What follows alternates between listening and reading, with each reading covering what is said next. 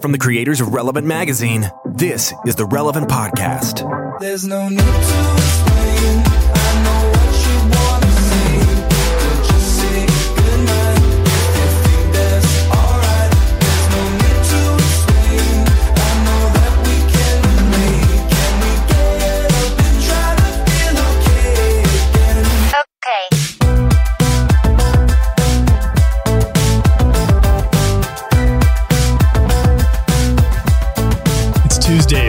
4th, the year is 2020. You're listening to the Relevant Podcast. I'm your host. I'm Tyler Huckabee. I'm coming at you from Nashville, Tennessee. And today's episode is brought to you by the Adventist Development and Relief Agency, Wars, child labor, child brides, discrimination, poverty, even acts of nature. These are just some of the things keeping 264 million children out of school worldwide. Without education, nothing changes. The Adventist Development and Relief Agency says enough is enough. Visit adra.org slash sign up to join ADRA's Every Child Everywhere in School campaign. ADRA, serving humanity so all may live as God intended.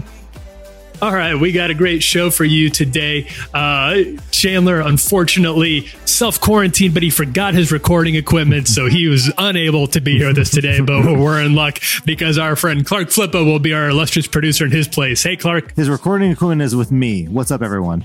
Oh, a power move using leveraging self quarantine for his own professional gain. Uh, meanwhile, up there in Loveland, Virginia, I don't know how he's doing with self quarantine. We'll check him around that. It's our friend Jesse Carey. Hello, hello. I am maintaining sanity at the moment. It's been weird, guys. It's been weird, but hey, we do have a great, a great. I'll say this: the guests that we have today really encouraged me and and gave me some perspective on this whole situation. Uh, Tyler, we talked to Judah Smith later. Yeah, about you know about how you know not to be ruled by fear about helping people you know kind of in the era of social distancing and isolation great encouraging interview people are going to stick around for that and there I, I can I can't personally guarantee because I don't know the I don't know the emotional disposition of everyone listening, but I can Sure. almost guarantee you will feel way better after hearing this interview. Oh, that's that's good. Can I can I ask you guys, Jesse and Clark? Can I ask y'all what's your uh, what's your quarantine fit? What's your dress? What's the what's the at home dress code for you? Now we we're all we're all guys who are used to working at home. Yeah. This Yeah. is all. So this is not a. This is it's disrupt. It's disruptive in a lot of ways, but obviously we're not. Uh, we're kind of old. We're vets at this. Yeah. We're old pros. Yeah. We were built for this. What's but what is your? Do you, do you do you still get dressed? And is it is it more or less or about the same than you would if it was uh if we had an office situation? It, it's it's pretty much it's basically the same. It's it's Yeah. jeans, t-shirt, hoodie, hat. I will say this, and I'm sure you guys um, can relate. Uh, different states have uh, you know introduced new policies, and Right. one policy that went in in Virginia uh, just this week was that what they're calling non-essential businesses are are asked to be closed. Yeah. And among those that they that the government has deemed non-essential are places where people get their hair cut. And uh, so that means, uh, you know, I'm I'm dealing with a little bit of a the, the hair. I already kind of have a little bit of a of a shaggy style, but it's getting long, guys, and It I is- don't know getting- when. I'm looking at you, and it's getting a little bit. It's not like long, long. Like you don't you you don't look like Tarzan yet, but it's bushier than it usually is. it's is. not it's not like mine. Legolas. It's not like Lord of the Rings Legolas Right. status yet. But by the but who knows how long this quarantine will be and how that's been my main challenge. So I, I like to wear hats a lot anyway, just because I find them very convenient. Um, and so I've been just been sliding one of those on, so I don't really have to worry about the length of hair. I, you know, Tyler, I see yours is getting a little shaggy. Clark, you have the hat on. Are you guys seeing this as one of the primary obstacles here that we're going to have to deal with? As Yeah, as as Looking you know, a little long, Clark. A little longer than usual. Yeah. So here's here's my. I've thought about this, Jesse, and I'm glad you brought this up. I think that, and I've seen some of this on social media. This is not a, this is not a, an original thought to me, but I feel like the day is going to come for for a lot, not not all, or and maybe not even most, but for a lot of women in self quarantine, where they're finally going to crack and they're going to be like, today's the day. I'm cutting my own bangs, and they're just going to go the the bet. That's a it, it's something I don't understand it. I, I it's not a guy thing, but I feel like it's something that that is sort of a, a temptation sometimes for women when they get bored and they need to switch things up and inject a little drama into the home quarantine situation, whether it's with a family or roommates or by themselves. They're going to cut bangs for for the fellas. Yeah. I don't know what our version of bangs is, but I'm worried that we're going to find out, and I'm worried that it's not going to be pretty. I, I don't think it's going to be pretty either. I, you know, I, I here I have two takes. One, it's going to be just a hodgepodge of homemade haircuts. Like I've already asked, I've already asked my wife. I'm like, hey, can you start watching YouTube videos? Like, how hard could this be? Like, maybe you could just give me a little trim up. Uh-huh. The other thing is just ordering shears off Amazon. The other prediction I have is coming out of quarantine, whether, you know, if it's going to be a few more weeks of this, who knows how long? It could be a few months. I, I don't know. Um, but I feel like, especially dudes, are going to be coming out of quarantine with one of two looks. One is Okay. just like long, unkempt, shaggy hair. The other is shaved heads because they just Yeah. ordered shears off Amazon Yeah, and yeah. they're just going to be like, you know what? I'm going to do what I did in sixth grade. It was easy enough then. It'll be easy enough now. You know, that, that's my prediction. I, I- you know, eh, but I also, dude, I feel so, you know, I know there's all, there's some, you know, relief programs out there, but I do think, look, if you go to a hair place, if you if you get your your your hair did at, at the kind of the same place, and you have a relationship with the with the people that, that, that cut your hair, or you know o- other sorts of services like that, dude, hit them up and buy some gift cards right now. Like when all this is over, you're gonna need to go get a haircut anyway. Help them out, man. You know, order up some gift cards, keep them afloat because that's got to be Yeah. tough to be in in one of those types of businesses right now. I. I really think it is, and there's there's obviously we all have only you know so much extra cash right now, and some of us have significantly less now than we did uh, just a few weeks ago. So we're not we, we- you got to pick uh, the ways that you're going to spend that money and who you're going to help keep afloat. But I hope everybody is at least looking at their budget and thinking of ways that they can creatively distribute a little bit of their extra money for people who are especially hard hit right now, which does include people who cut hair. Uh, I, and I would have, I'd be happy to hear from if we have any listeners who are in the the hair or salon industry about any tips that they would have for ways that we could help keep them afloat until things uh, click back to normal and, and the, the fellows start going back to get their hair cut again. Yeah. Eh, The the other thing I wanted to ask you guys about is is getting out, you know, and, and observing the CDC guidelines for for social distancing and, and do, all Uh-huh. doing our part here to stop the spread of this coronavirus. Uh, you But know, we still have to go out occasionally. We still have yeah, I mean, you got to get some essential, fresh air. essential errands. Yeah. Yeah, in a lot of Exactly. pla- in a lot of places in the country, you're still allowed to like go for a walk and stuff, you know. Mm-hmm. And I went to a state park on Saturday, thinking, oh, oh cool. it's just it's just hundreds of miles of open trails in the forest. It, I, there, it'll be it, it- no problem. You know, it'll be no problem taking the fam there, something to do. You know, we're within the guidelines. It was so stressful because every trail, like, you know, you got joggers coming. It's like a video yeah, game. yeah, it's, it's like people jogging by. It's like, bro, six feet, six feet. Okay. Like, I understand you're on a jog. I'm on a walk. I get it, man. This trail's only so big, but come on, let's do our part. And and you're eyeballing every person. Right. Like, does this person respect it? Does this person respect it? Yeah, I don't know who's mm-hmm. respecting, who's not. And I didn't. It was usually spending time in the forest with your family on a nice afternoon is a very tranquil experience. You know, Right. this it was like they they it was like a line at Disney World just d- dumped into the trail, and it was like, oh gosh, oh gosh, everyone just back up, just give me. I, I started, I broke off a branch from a tree and just waving it around, like and I was like There's a- poking, I was poking in the direction of people like a spear, like don't come near me, six feet. This stick is six feet. There's you a know, three hour like what I line that. to decided. the uh, waterfall.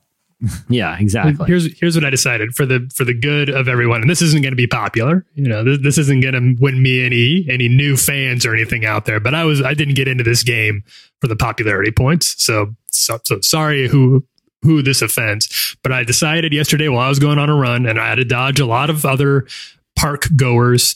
Uh, that that if your that if your kid your little kid is out there, then that's just to, then apparently kids are invincible to this thing. And I'm just not going to be able to abide by the six foot rule with them. They're, they're invincible. they were born. They're, they're apparently their immune system for some reason just, just can kick coronavirus out with no problem. And so that's the only way I've found to be able to safely social distance while I'm outside. Yeah, yeah, it it, it, it is tricky. It- you know, I, I've I've I've gone for walks in, in the neighborhood where they have nice wide streets. It's it's far easier. You know, I don't live in like a super dense area. It's not like I live in. You know, if you, you see these videos, of people like in Italy or Paris or or even now in New York, and they're stuck in these you know smaller apartments. That's got to be tough. population dense. Yeah, yeah, yeah. that, that, that does really have to be hard. I've got family in uh, in Chicago, and even that, you know, Chicago's not it's not the same thing as living obviously in Beijing or something like that, where it's Yeah. been especially hard hit. But it is a it, it is a smaller, more population dense area than uh where we're all at. Certainly than I'm at here in Nashville. So we're we're still we're thinking of everyone and praying for y'all, and we're trying to do our best to bring you some some uh, helpful voices, some encouraging voices, and certainly informative voices that'll help us get through all this uh, faster and uh, flatten the curve. We are going to take a quick break, and when we come back, we're doing slices.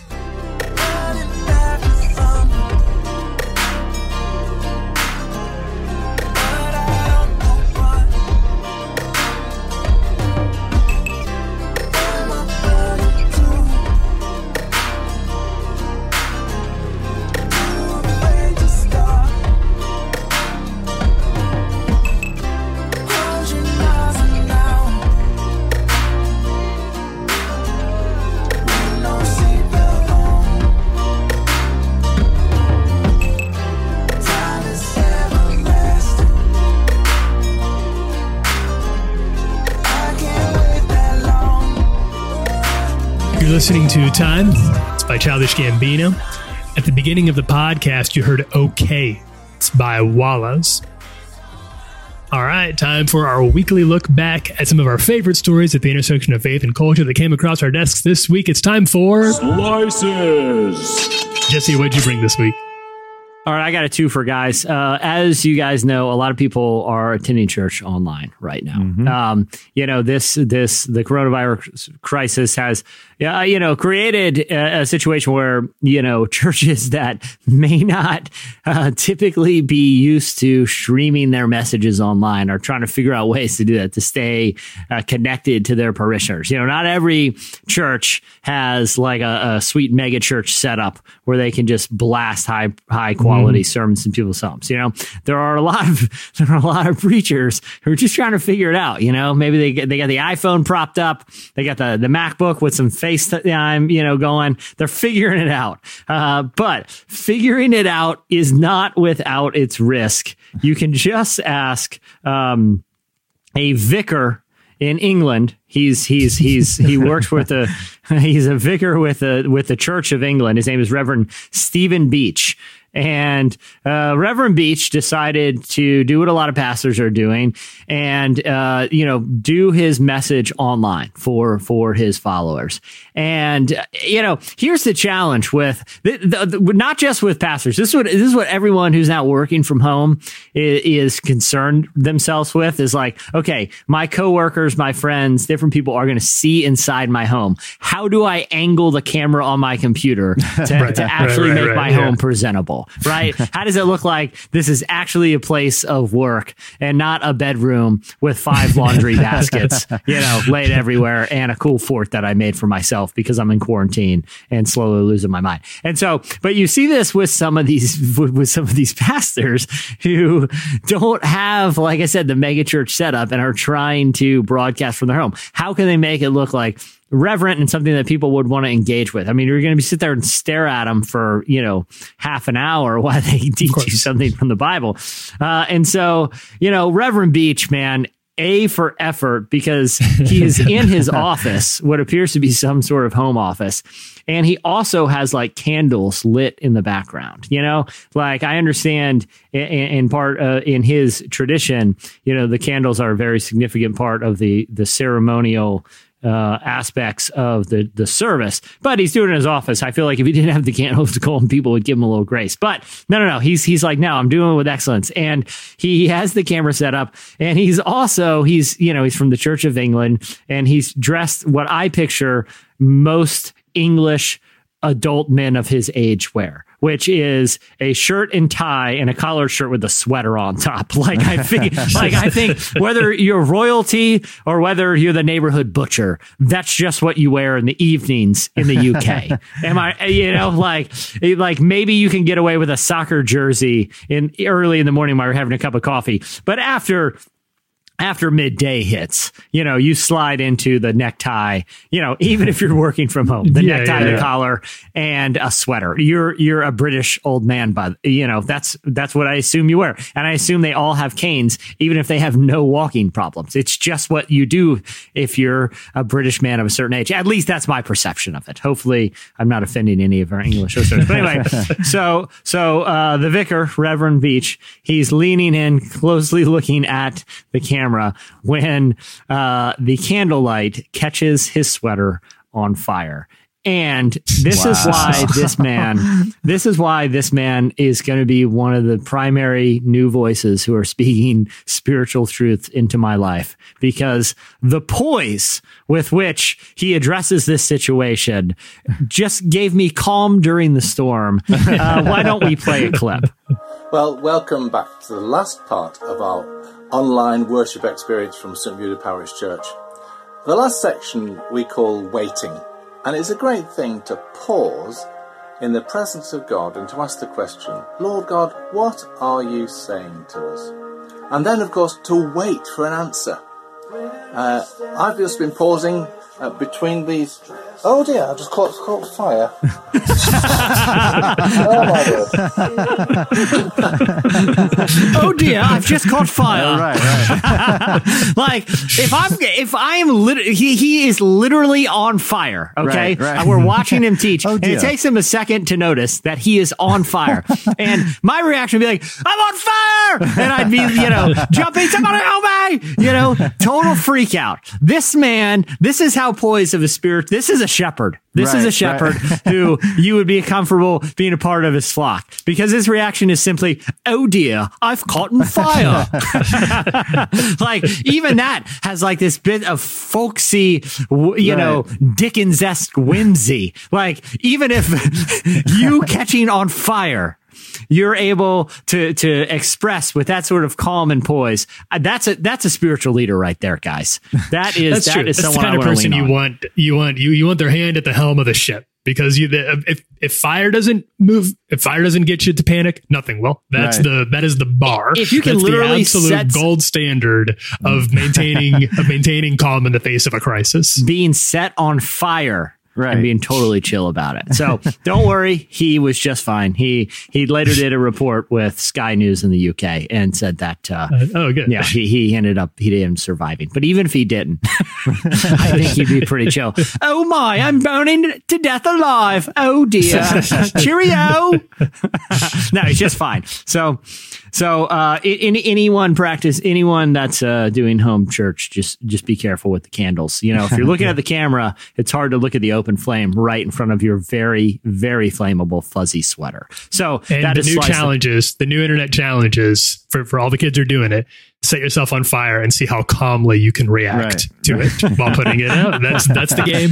That's Listen, the game. It's the and do trend. it while you Post your eat- videos with hashtag I'm on fire. Forget push-ups, and, man. and do it yeah, and do it while you eat Tide Pods. Can't see I can't see I, this feels like a win. This feels like an absolute this feels like an absolute great craze that we're not going to look back on with any tomorrow. regrets. Yeah. While eating Tide Pods, set yourself on fire. and while you're preaching the gospel, preach the gospel at all the times when necessary. Set yourself on fire and eat a Tide Pod. Okay, I think I think that's the the old saying. All right, uh, slice number two, uh, Tyler. I know you know the answer to this one, so I'm going to pose this question to you, Clark. Overall, how many, what percent of practicing Christians self-report using their smartphone while listening to a sermon? What percent? Uh, I'm gonna say. I mean, I think it'd be at least kind of high, right? I mean, forty five percent. Fifty a, percent. li- a, a little high. Tyler, uh, uh, you know the answer to this. This comes from Barna's I State mean, of I the wrote I wrote study. the answer down a while back, but let me. Uh, but I'm not sure I can remember it off the dome. What, what do you think? You're in a church and you're looking around during the sermon. How many people are on their Mhm. phone? I think that the grand total people that I would see on their phone at your average church service would be five percent, 17%. seventeen percent, Seventeen percent report using their smartphone while they're in a sermon. Now, uh, uh, about half of those say they're are just straight up checking emails, uh, Twitter, and and text. Right? I mean, that's you know scrolling Instagram. We've all been there, haven't we? Where you f- open up your phone to be like, yeah, I'll just uh, pull up, follow along here on my YouVersion app, and uh, you're really just scrolling. You know, you turn the brightness down. As soon as the brightness goes down on someone's phone, they're not following along with the sermon. They're goofing around. You know, they're setting their fantasy lineup, or or, or they're or they're looking at you know they're they're on the gram. Uh, another half of those. This is what they say. This is what they say. And the highest majority of this group are, are millennials. Um, uh, about half of those that say they look at their phones during the sermon, they claim that they are fact checking the sermon in real time. And the highest majority of those fact checkers are millennials. Okay. I, Sounds like you've got a few thoughts here. I well, look, we're in journalism. I understand the hmm. value of fact checking. I understand the impulse to fact check, and I I understand that you know a lot of pastors it's it's a good exercise to fact check them. I I don't believe it. No one's fact checking in the sermon. Like you go look at it later. No one look. No, you know the pastor never says something. You're like, oh, gotta gotta double. Even if you you found it, you found like if he was like, hey, did you know that in the or you know I, I don't even say. Remember like the 1040 window was the thing in missions. Like there are 17 million uh-huh. people that 1040 window who have never heard the name Jesus Christ. And if like, no one in the sermon's like, is that right? Googling mm-hmm. and it's like it's only 15 million. Like no one's fact checking. People who say they're those millennials that claim they're fact checking the sermon in real time. They're not paying attention to the sermon. I trust me. I've been one of those. Again, we're lowering the brightness and we're doing other things. And if someone looks over and be like, "Hey, why are you on your phone?" You'd be like, "Fact checking, man. Accountability, bro. Accountability." and it's like, no, no, no. I am, I am reading a funny, an article or on Reddit looking at a, a, a funny GIF or watching this poor vicar set himself on fire on a loop. There's no way anyone's fact checking. I, I listen. Barna does incredible research, and I have no reason to dispute what they say. But I, I do dispute. I do question my fellow millennials who self report so fact checking self reporting. You Yeah. think you, you think that they are too embarrassed, presumably, to admit what they're actually doing on their phones during the sermon. So, Yeah. in an effort to appear more uh, like they're paying actually better attention than they are, they're just saying What that they're facts are they checking? What facts are they checking? They put Bible verses on the screen. Like, I have no reason to dispute. Like, d- d- is the Bible verse on the screen wrong? Like, who, is there some big conspiracy here that you got to look these up? Everything's on the screen. What what kind of facts? What kind of facts are your, is your pastor throwing out there that you have to I don't know. check? No, no, that's where that's where you, I, I'm gonna. I'm gonna. I don't know, but I'm. But I will take issue with that because we have all been in sermons where the pastor says something, gives a stat clearly made up on the spot. Like, did you know that 150 percent of teens today have have prayed to the devil have said that they will have, they will they have like they like it's always there's there's a lot of like doom and gloom about the next about the kids what the kids are doing and society's on like a roller coaster with no brakes Yeah. towards so Look, that that sort want- of thing is I was raised around that and I could see I could see if uh, you know. I think we're all fortunate not to go to churches where the pastors are hype or, or hyper. Or we used to go to churches. Remember those? Those were the days where uh, where where pastors aren't like to use hyperbole. But I can understand somebody every now and then being something like, I don't know if that if that one checks out. So, so in, in, in so in your scenario, the, the pastor's like, everyone turn to your right. Everyone turn to your left. Both of those people later this afternoon, according to my research, will be engaging in Ouija board games. Ouija boards. it's like, all right, well, better better Google that uh, Ouija board. Person to my right, you know, I could, I guess, I guess so. I, uh, you know, just wait till after the service because once you start, once you fire That's up, true. here's the thing: once you fire up the phone, even if it's That's to look true. up a Bible verse or even if it's to, you know, uh, you know, fact check a, a pastor stats, you know, you're not just shutting down the phone after you get the information. You're suddenly on a a Twitter thread debating the best and worst movies in the MCU, like that. That you Uh-huh. know that literally happened. So maybe just put the phones down. That's all. I think all. that's I think that's a good idea. I think the one other time I can imagine using a phone to fact check the pastor is when uh, the pastor does the all right, every head bowed, every eye closed. Now, if you just made a commitment tonight. I want you to raise your hand. Nobody's looking. Nobody's looking. So we've all been here, right? I see you. I start- see he I see I see. Thank you. I see. And you're in, and in your head, you're going, I don't know, man. You just saying, I see you, thank you. I don't know. You could hold up your phone just a little bit, turn the front facing camera on, and that would allow you to sort of Ethan Hunt like inspect your surroundings to see if the, to see, just to check, not, not, you're not, you can't see faces, their heads are down. This is not a breach That- of well, integrity. no, no, You're just that- looking for the hands. and that's why the savvy evangelists have abandoned that and they're like i just need you to, to conspicuously look up at me and make eye contact. And then he's just pointing i see you over there. Over there i see you. You yes you. Got you. You, you you yep i see you. Keep 'em guessing. and it's like how would anyone know? How would anyone know? Like and and the, in likelihood you're going to get counted in there because whenever i'm in that scenario tyler i do the exact same thing. It's like i got to take a little peek up and see if if see if there's other people making eye contact. And then all of a sudden i accidentally make eye contact. He's like i see you. And i'm like i just got saved again and i was just trying to fa- I was trying to fact check I'm just fact checking now i got saved again So my slice is about something that happened uh, over the weekend. Well, for folks in the U.S., it was over the weekend, uh, and it concerns our friends over at the Catholic Church. So, did you guys see uh, the, how, how Pope Francis the announcement that he made in light of uh, in light of the pandemic? So, Yeah. this this was Um, surprising to me this this was surprising, but I have kind of a I, I have a few hot I have more than one hot take on it. We'll see Okay. how well they hold up. Um, so obviously, uh, during this time when self isolation is being encouraged everywhere, especially in Italy, where the Vatican is, the uh, there's a lot of uh, things that have to be adjusted, and the church is adjusting some of its own guidelines, uh, including the sacraments. Uh, obviously, people are not able to get to confession right now. They're not able to go to mass. Now, Pope Francis uh, encouraged Catholics not to worry, assuring them that they can, quote, go to God directly. He said, This is the right time, the opportune moment, an act of contrition done well, and our souls will become white like the snow. Um, uh, he went on to say, quote, but many people today will, tell me, Father, where can I find a priest, a confessor, because I can't leave the house. And I want to make peace with the Lord. I want him to embrace me. I want the Father's embrace.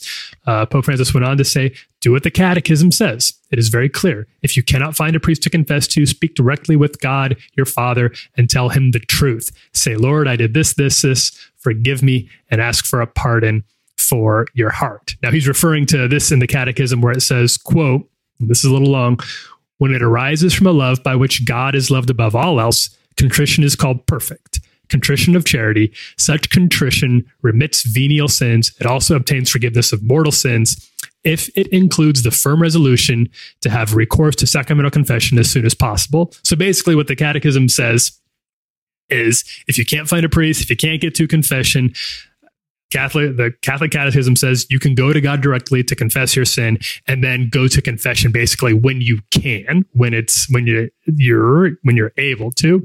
Um, the same thing uh, was offered by the Vatican for sort of what sounds like a what they called group absolution, meaning bishops can offer sort of uh, mass absolution for groups of people affected by the pandemic, like people who die of COVID nineteen before they can uh, get absolution uh, or uh, healthcare workers who maybe can't leave the hospital who are on the front. li- So that can be offered now as sort of a, a group deal instead of individually.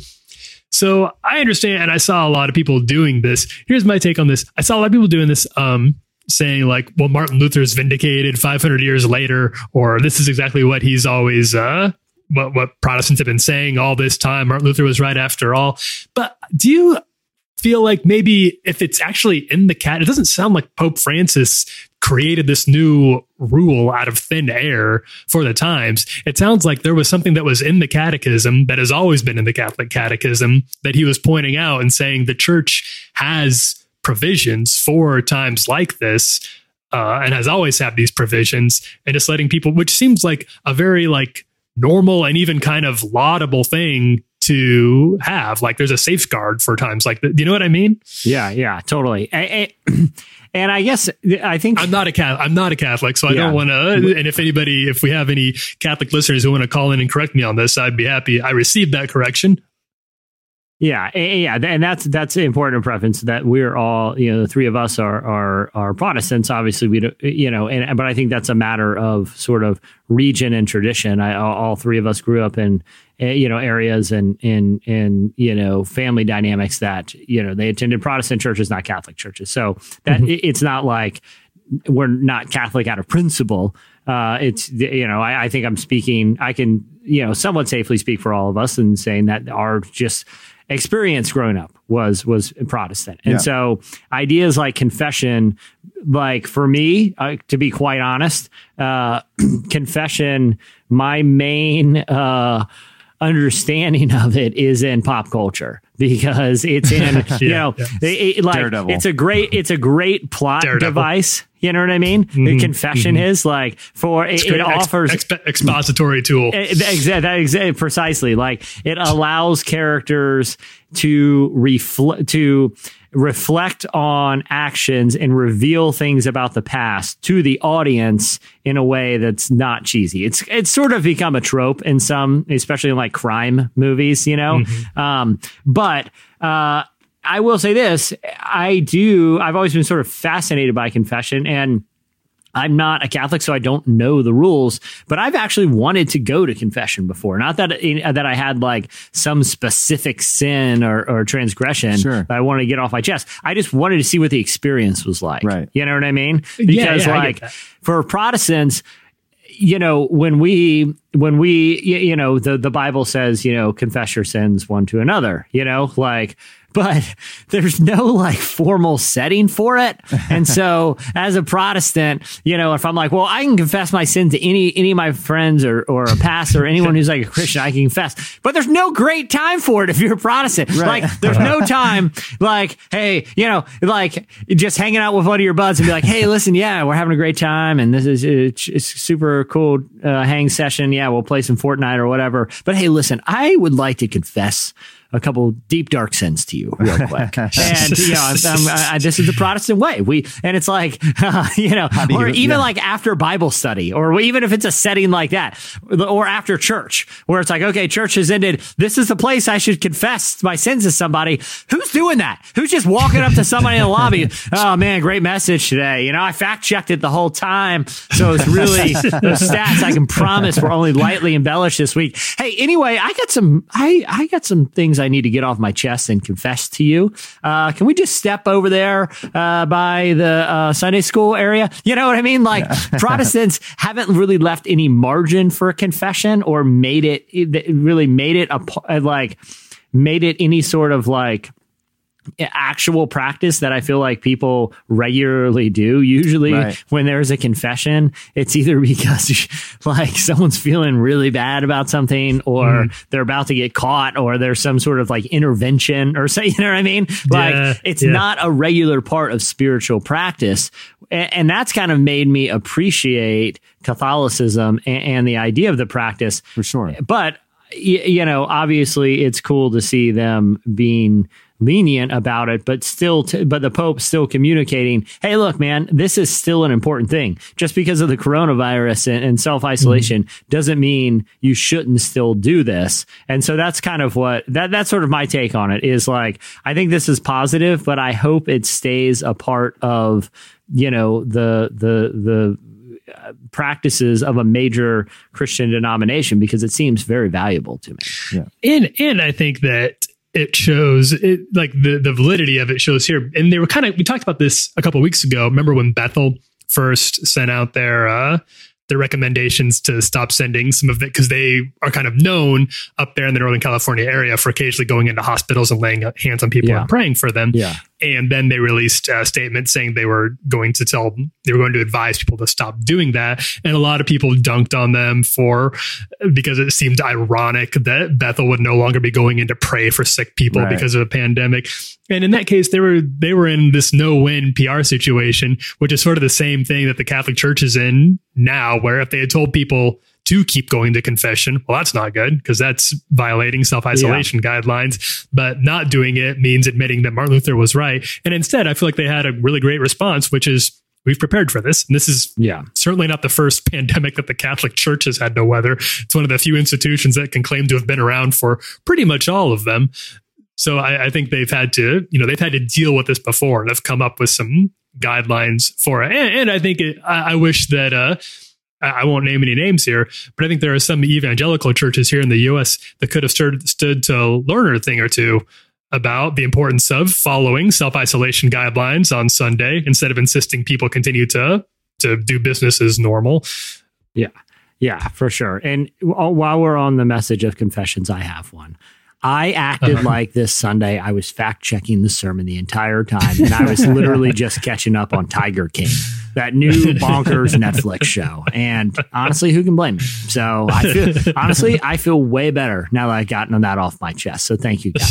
Thank Time you. What is my Happy what to is serve. what is my penance? I, I can't. That's not my. We're out, we're already out of my depth here, but Okay, Well, I, I but think it's a, it's a pretty fin- cool show. I think it's to finish watching Tiger King. It's a pretty uh, cool- because it's getting dark. It's getting dark. On to Fortnite. All right, that'll do it for. Slices. Stay tuned when we come back. Judah Smith joins us.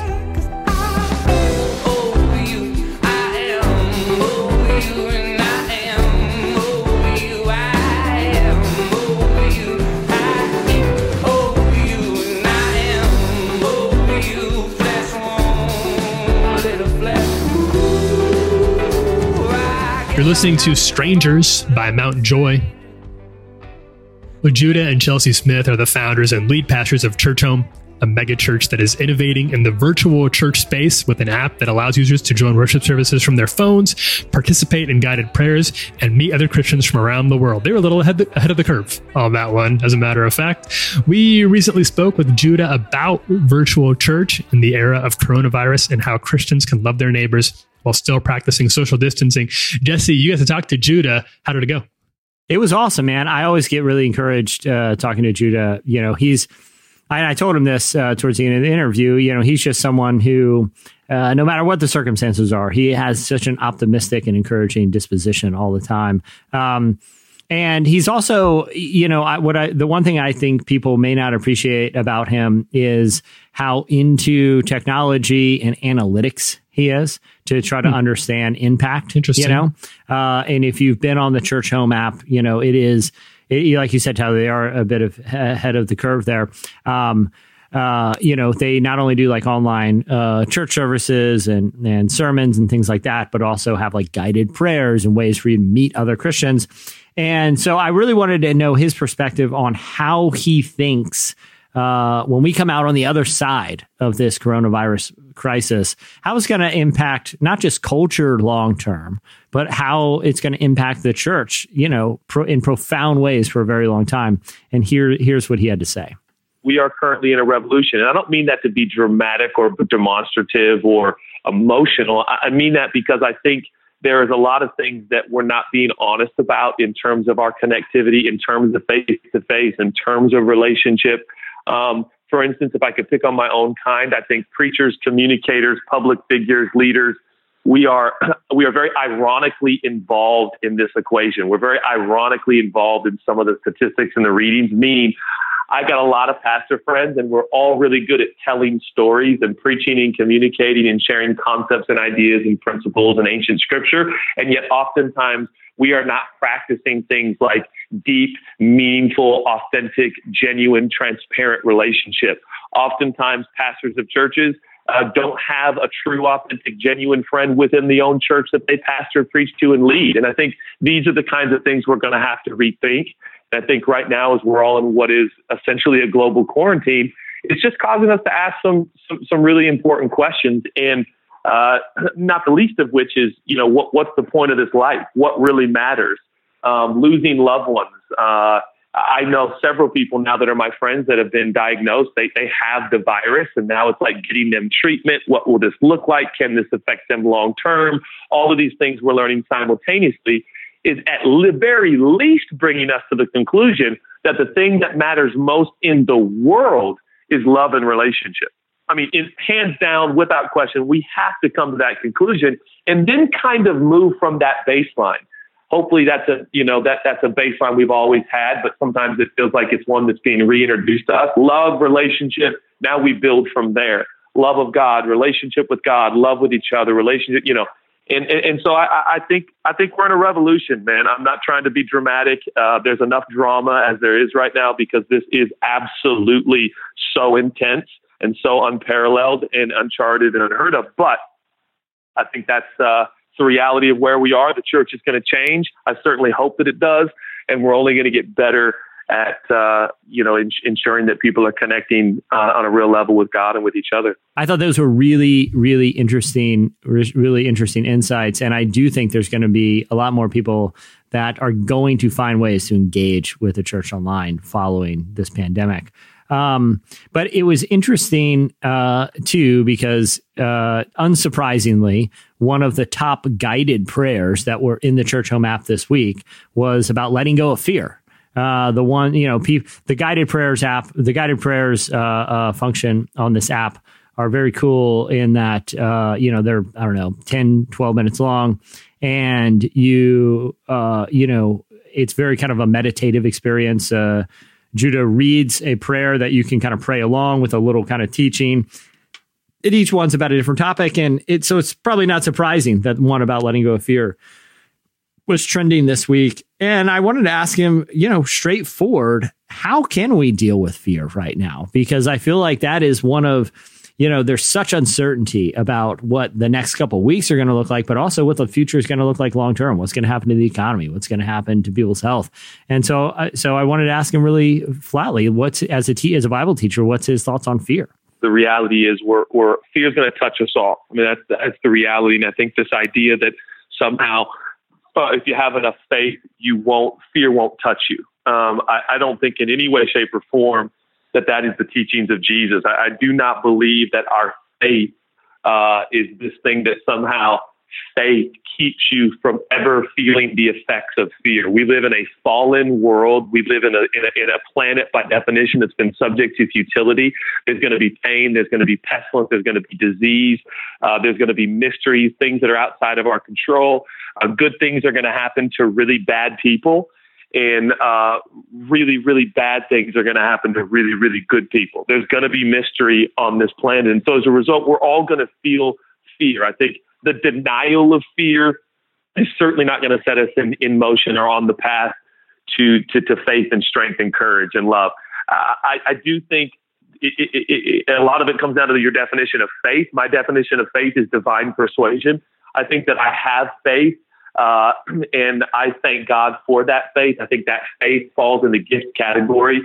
I think that I can respond to the faith, but I think God has persuaded me. And I think we're really passionate at Churchome. First of all, two years ago it was our vision. Hey, what if we could do church at home? What if we could be even more fiscally responsible? What if we could be, what if we could spend thousands and reach millions rather than spending millions to reach thousands? Like, what, what, what if we could rethink? What if we didn't care uh, who got the credit? What if we didn't care about counting all the numbers and who gets to say who belongs to which church? What, what if we were just passionate about people living in community and knowing Jesus and loving like him? You know, all, all those what ifs. And I think it gets back to during this time of fear, what my prayer is God persuade me again, persuade me again. And I think that's a beautiful prayer, just like God, you know, you persuaded me before that you were real and you're big and you're strong and you're powerful. You persuaded me that I'm on my way to immortality, that I'm going to spend the afterlife with you. I'm going to be with you forever and ever without end. So now persuade me again in this short stay here on earth with all these pains and problems and mysteries and diseases and viruses that we don't apparently have any vaccine for at this point. God, persuade me that you're with me, that you love me, that you accept me, that I'm righteous, I'm in your family. And while I'm having distance with friends and community, remind me that you are not far and you are near and you are with me. And, and I think that's, that's, that's my passion right now is to get the message out. Hey, God is big enough to comfort us, to persuade us, to meet us, to encounter us. And, and, and, and I believe people can experience his real love and, and a sense of his, uh, his reality in the room wherever you are. So those are those are some of the things that that that, that you know I'm trying to share and, and, and encourage people around. And it is a wild time, and and fear is going to touch us all to an extent. And guys, I don't, I don't, I don't know if if you have run into this too, but there seems to be a major tension happening right now. And Tyler, I know this is something that you and I have talked about. You know, in in the early church, uh, when pandemics and plagues would sweep through Rome, uh, you know, the way that the Roman Empire dealt with it was they they cast sick people out into the streets, and everyone else stayed home. And it was often Christians that would go and care for them, um, and that's sort of how they developed their reputation. You've you've I read I've read and talked a lot about that this week, Tyler. Yes, uh, I, I have. I think it's uh, something that I'm very passionate about. Is the the church has a voice of moral authority that says no one will be sacrificed for this for the greater good. Uh, the greater good is rescuing every life.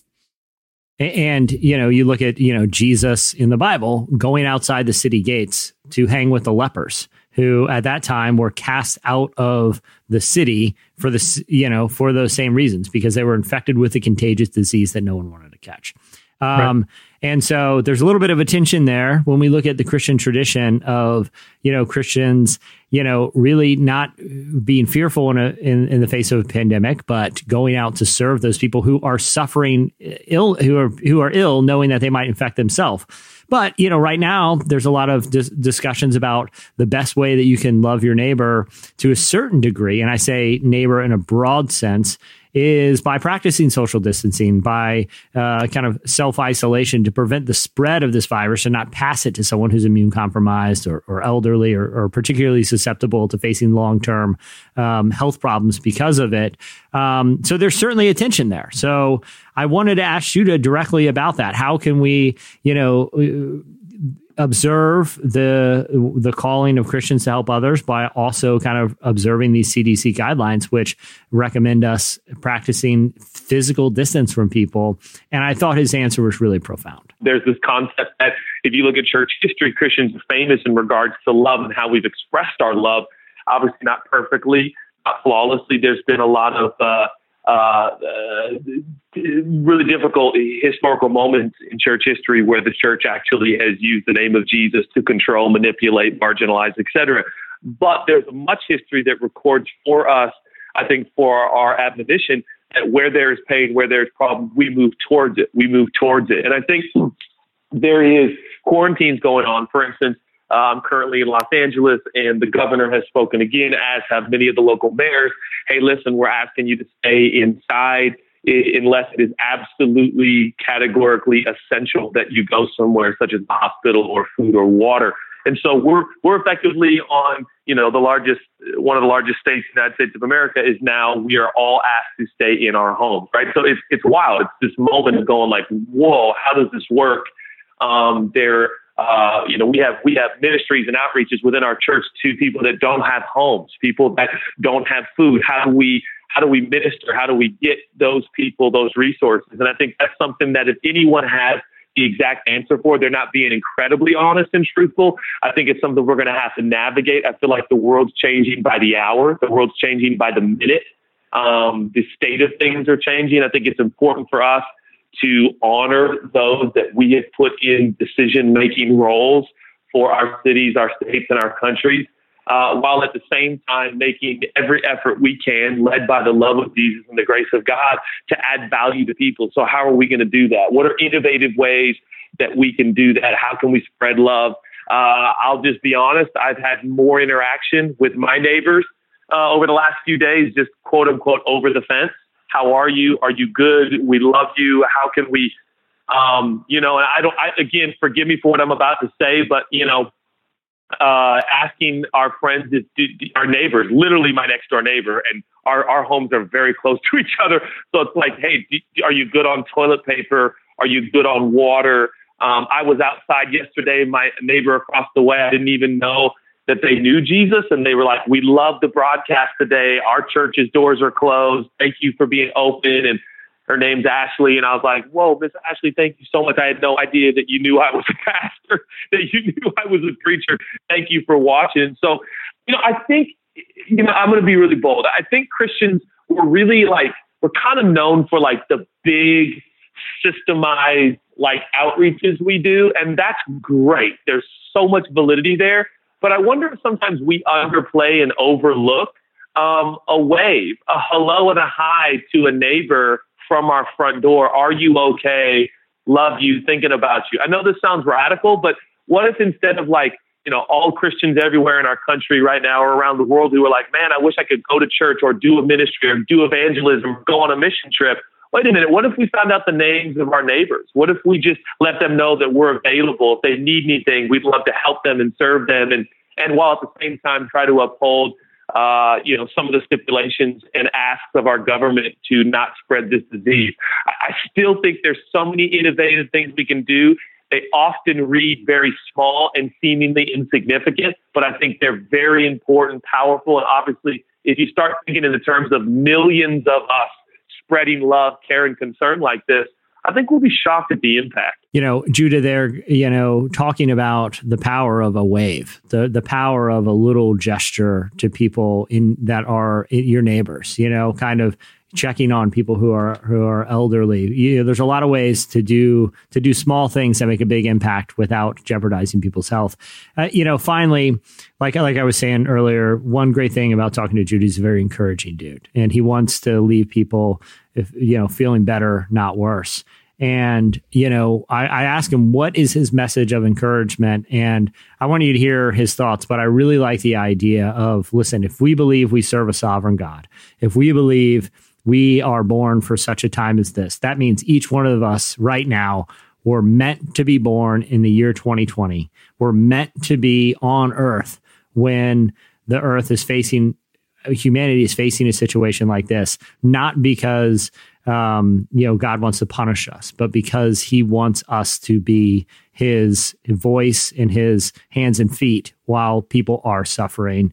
Uh, here's how Judah explained it. we got to believe that there is a God who designed us and knew that we would live in 2020. There's a reason I wasn't born in 1920. There's a reason I was I, I, I wasn't you know I wasn't around for the Great Depression. Are we going into a Great Depression? I certainly hope not. But if the economy struggles, I have to believe that my designer and creator, he appointed me, he handpicked me, he chose me, he called me, he gifted me, he's going to strengthen me and give me what I need. He's already given me what I need to live in 2020 and to go through this pandemic. We're going to go through it. We're going to go through it. We have to go through it. We're going to go through it. And so I'm telling myself every day, I'll probably talk about it later on Instagram Live. I'm telling myself every day, I'm appointed. I was made for this time. This is our time. This is our moment.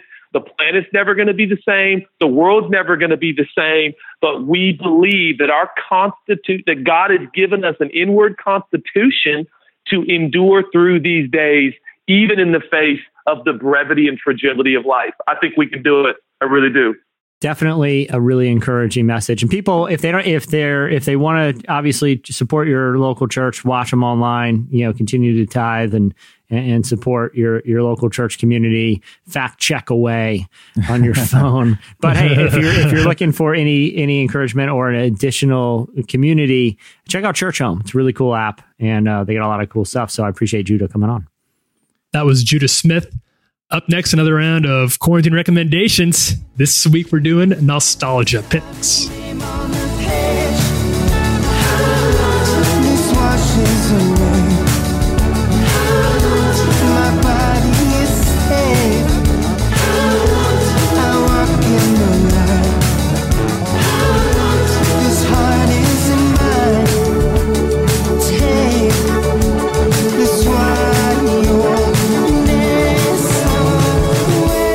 Listening to On the Floor by Perfume Genius. All right, Jesse. So you and I have been trying to help people through self isolation season by recommend, but giving them some of our favorite uh, Netflix and streaming options available they can they can That's go right. back to, and and uh, obviously everybody's got their own uh, things are probably already, hopefully, you're already binging on. But if you're looking for something new, uh, we're trying to help you out a little bit here. So, uh, Jesse, why don't you tell them this? This week we're doing you. This was your idea, Jesse. Yeah. nostalgia. You wanted to go. You wanted to go back to the treasure box, the old toy chest, and pull That's out right. some good, uh, pull out some good corn recommendations. So, what'd you come up with? Okay, so I'm a big fan of the Ringers series. I don't know if you guys listen to Ringer podcast with Bill Simmons and Shea Serrano and those guys. They're all brilliant. I, I love their podcast network.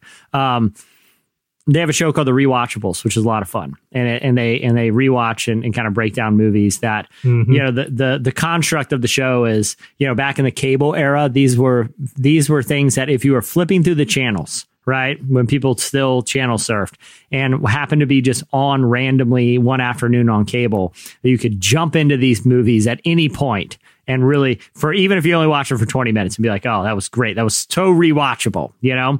So two of mine are you know, I in in what I think are the Mount Rushmore of rewatchable films. In that, if Okay. you t- if you turned on the television and one of these films was on at any point, you're going to sit down and you probably finish it out. Okay. Uh, the other one I, I picked for another reason. Uh, all three are on Netflix, so you don't have to just go surfing cable channels to find them. uh, the first, the first is Shawshank Redemption, which Shawshank Redemption, I'm pretty sure was on television uh for you know at, like on some channel at some point 99% of the time from my ages of like 16 to 28 i could turn on tv at almost any time and just jump into shawshank redemption on some channel. When's the last time you guys have watched shawshank It has been, Been a while. while, man. Been a while. It has been a while. It may it may have been like yeah, out of college maybe. Yeah, probably same. Yeah, I, I had my big, I had my Shawshank phase in college. It's a great, it's It's- it's one great, of the yeah. best. It's fantastic. But if you're okay, so if you're in college and and, and, and one of the guys on the or, or or people on the in the dorm are watching it and they're like halfway through and you pop in, you're probably finishing out the movie, sitting down right? for sure. It's, I'm sitting down and sure. watching it. it is absolutely. super rewatchable. It's it's it's I think critically was an underrated movie when it came out, but it has aged very well. It's a redemptive story. Uh, if people don't know, it's about a, a, a guy who's wrongfully sent to prison and how he deals with this time. There's also, you know, I think a lot of people still don't realize this, a, a, Stephen King adaptation, even though there's no supernatural or horror elements. It was a short story. Um, yeah, it was kind of a weird Stephen King adaptation. It- It's- that and Stand the By usual Me. brand, but it's one of the best. Yeah, but it's still one of the best things Stephen King's done. Yeah. Yeah, and I would put Stand By Me in that category too. Two of Stephen Absolutely. King's best adaptations, but aren't really. He's a much warmer. He has a much more like Yeah. sentimental view of the world than I think he gets credit for because the aesthetic is often so dark. yeah. Uh, but he really, I think, believes in a deeply moral universe. It seems like. A- and Shawshank really kind of drives that home, and it's a, Mm-hmm. it's a heartbreaking but also a really interesting movie. Okay, the second one. This is another one. You could pop in this movie at any point. You could you could jump in at any scene, and there's no way you're not watching it. That's Ferris Bueller's Day Off. I mean, come on, Sure. You- like. Can you name a scene that you couldn't just turn it on and be like, I'll finish out this out? Are you guys in agreement with me? Ferris Bueller's Day Off, pretty rewatchable. Always Yeah. been been good. It was good when I was a kid. It's good now. Yeah, it's on Netflix. and it Um, was in retrospect, it was it was definitely peak Broderick. Like we Oh, never had sure. a better. We never had- he never uh, uh, and he's he's been busy and, and he's been in some good stuff, but I don't think he's ever been in anything as good as Ferris. It, it, it's irony. It's ironic. We need to get into this now, but I feel like um, I feel like peak Broadwick, Broderick, and the the same era of Tom Hanks. They both occupied sort of the same space, which were sort of very charismatic, witty, kind of wise guy everymen. You know, uh, Uh-huh. and look, I'm not throwing shade at Matthew Broderick. I think he's done some great work later in his career, but I feel like Tom Hanks is still peaking when Broderick definitely peaked at Ferris Bueller's Day Off. It's not like Hanks Right. peaked at Big. You know what I mean? Like people Yeah, still think, oh, yeah. Big was great, but you know. Uh, uh, you know, Hanks has still been, you know, go, clicking upward. You know, he's Saving Private Ryan. You know, Castaway. I mean, you look at that catalog, and he just did um, a Beautiful Day in the Neighborhood. He's still he's still rocking. Okay, so those are two that are very rewatchable, both on Netflix. I have another one that I watched this weekend because I have a seven year old son, and he really really wanted to see it because he saw it on Netflix, and I rewatched it. And I, I'm recommending it only. Well, one, it was fun to kind of revisit. The movie is Space Jam. I don't think anyone realizes how weird the plot. And maybe the plot didn't seem weird when you were a kid, but when you watch it now, the plot is completely insane. Um, aliens. There's an alien amusement park that is suffering for business, and so the aliens hatch a plan, which is to come to Earth and to to steal like sort of the souls and talent of NBA players and to use them to create an incredible basketball team, which their only chance of of of stopping the abduction of Michael Jordan is for Michael mm-hmm. Jordan along with Bugs Bunny and Bill Murray to beat them in a game of basketball. That is the plot of the film, or else Michael Jordan will be enslaved on a foreign planet playing basketball at an amusement park. That's the plot of the film. But the reason that I, I want to recommend this r- movie is basically because of how surreal it is watching it. So I remember about it's two weeks ago now, uh, watching. I was watching the NBA. There's two great games on. Luka Doncic was playing in, uh, you know, the home game in Dallas, and Zion Williamson was was scheduled to play the late game. Now, the reason those games will be remembered forever is because you know, as the the Dallas game was being played you saw people across the stadium checking their phones, including including Mark Cuban, because they were notified that uh, several players on the Utah Jazz had tested positive for, or at least at that point, one player had tested positive for the coronavirus. And in real time, these people were watching TV, were were watching them get information about this virus and they're getting information that the league is going to be shut down. So it cuts away to the late game, which, you know, guys are about to take the court and guys are sprinting back into the locker room and fans are flooding out of the stadium. A surreal scene that I think will be remembered as sort of one of these very bizarre historical moments. Now, in Space Jam, there is a scene where the aliens sneak into the basketball stadium and they become this mist and they fly up the nostrils of certain players on the court and those players fall ill in the middle of the game uh, and they get. Wow. they get they get pulled off the court and everyone starts freaking out to the point where players don't want to go into the locker room because they're afraid of some virus in there. And the NBA commissioner shuts down the NBA because of concerns about a contagious virus that has contact, infected players. And there's this huge out, outcry because the NBA has been canceled.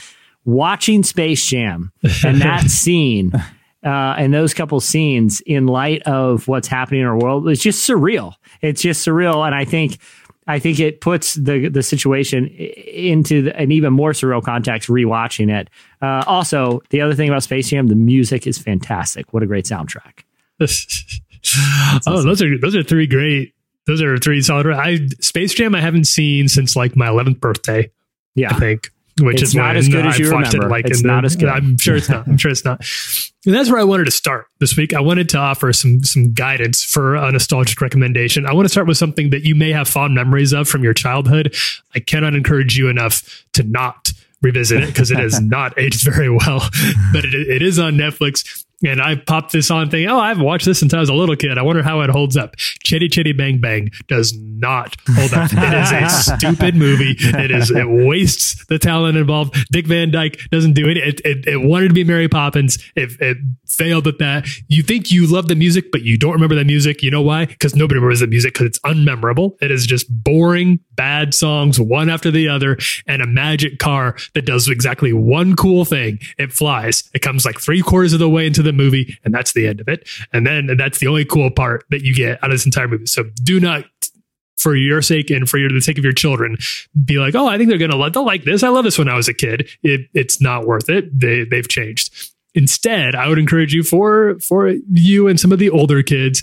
Uh, I didn't realize this was on Netflix, but this it it really I hadn't seen it in quite a while, and I'm glad I rewatched it because it really is one of the great adventure movies of all time. Raiders of the Lost Ark Oh, man. is still out there, and um, I was surprised at how uh, much this still feels like a prototype of the modern action movie of just like really uh, like a red blooded adventure movie. It's it is uh, it features Uh, obviously, Harrison Ford in uh, probably, probably, I would say Harrison Ford has at least three kind of defining roles, maybe two if you're just going to say this and Han Solo. But this one feels a little more, Indiana Jones feels a little less. Uh, he feels a little more flappable than Han Solo is. He gets easily thrown off his game and he has to react really quick. And that's sort of, the fun of Raiders of the Lost Ark because you feel like Oh, yeah. Indiana Jones is always scrambling to try to catch up with what's going on and like he's Right. definitely out of his element. Uh, and it and it works like gangbusters, top to bottom. And it's hard to imagine kids, as long as the kids are old enough for it, hard to imagine this one not still playing really, really well for uh for audiences. Another one that's definitely this one came out in 2007, but it was really it was one of the first movies that I remember like watching immediately and being like uh that was like kind of a I don't want to say transformative, but like like a holy smokes, what am I watching movie for me is a David Fincher's Zodiac. Did you guys ever Oh, see yeah. Zodiac? Oh yeah, yeah. That's- that's underrated streaming again, again, underrated at, at the time, but now I feel like considered a masterpiece. Right. I, I think it is, and I think it's Fincher's best movie. I think the it'd be easy to consider it just kind of a serial killer movie because that's because it's about the Zodiac killer, obviously. And so, uh, obviously, if you're not into movies about if you're not into true crime or movies about killers, then I can understand why you wouldn't want to be interested. But I would encourage you to maybe give it a shot anyway because it's really not. It's about so much more than just the Zodiac killings, and it's a movie. Real, it's a it was an early comeback role for Robert Downey Jr. Jake Gyllenhaal and Mark Ruffalo also star in it, and it's a movie about obsession. It's a movie Yeah. about these three guys, real based on real people who just didn't know how to let this mystery go and how it consumed their entire life. And the story of the serial killer really fades into the background, and instead it becomes a movie about these people who devote their entire lives to trying to figure out who this guy was and the way it wreaks havoc on their personal lives and their mental health and their emotional well-being uh, and the fallout of that. It's a really, really well done movie that does feature, obviously, early on some scenes of violence that if you struggle with that, I want to be upfront about that. Those are there. But if you can power through that, then the rest of the movie, I think it's when it's gets it's when it stops focusing on the zodiac killer himself and more on the people trying to figure out the mystery that it gets really really interesting and really good uh, i strongly recommend that one if you're uh, if you're looking for uh if, if you haven't seen it and even if you if you have you saw it a long time ago uh go back and give it another shot because Yeah. it's really really good I think uh, for the last one, I think that I, I can understand that it, this one being a little controversial in some circles, but I do think it deserves a, a second shot because I think it has so much to offer. Did you guys, when you were growing up, were your was there any controversy in your household or your your like church community around Life of Brian? Yes. Uh, I For me, yeah. not. Re- I mean, n- not really, because my dad loved Monty Python, and so he didn't really care. Yeah, yeah. I think that this one got a really negative rap in a lot of Christian circles because it's a Monty Python movie that's a satire of the life of Jesus, and so I can understand some feelings of of it being controversial or or maybe in some cases sacrilegious. But I think the movie actually pretty deftly sidesteps those by uh, by making it very clear that this is not about Jesus himself, but this is an alternate history in which somebody different was saddled with the responsibilities of Jesus. And in doing so, ends up having some pretty clever commentary on how religion often works, especially religion in the West, in Britain and, and uh, in America as well. I think that you can, you can, if you can take that and if you can be discerning in how you watch it, it's not only funny, but it does have, I think, some, some accurate barbs about some of the ways that religion is utilized and leveraged and uh, and monetized and exploited that uh, are worth heeding for people who are, are part of the church. So, Life of Brian, if you if you like me were not allowed to see it when you were little because of some of the content and never got around to it, uh, not, I would recommend that you may take this time to check it out. You might like it. Yeah.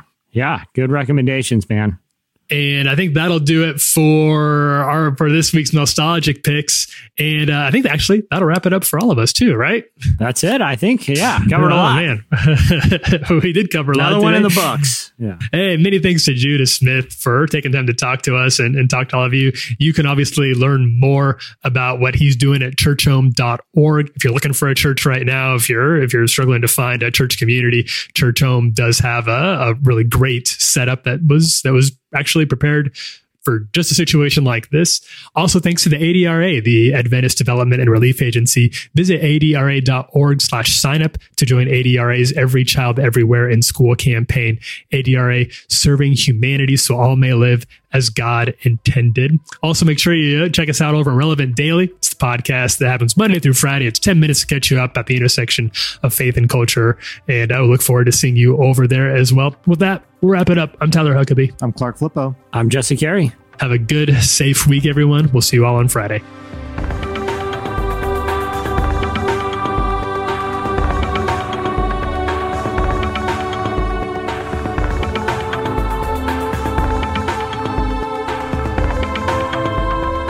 Thank you for listening to the Relevant Podcast.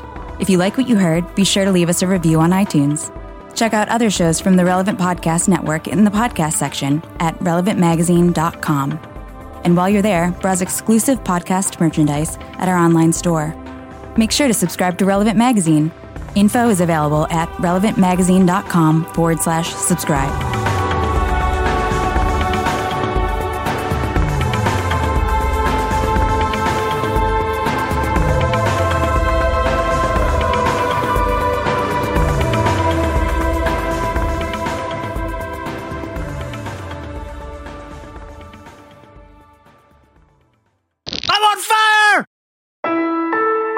Relevant Podcast Network.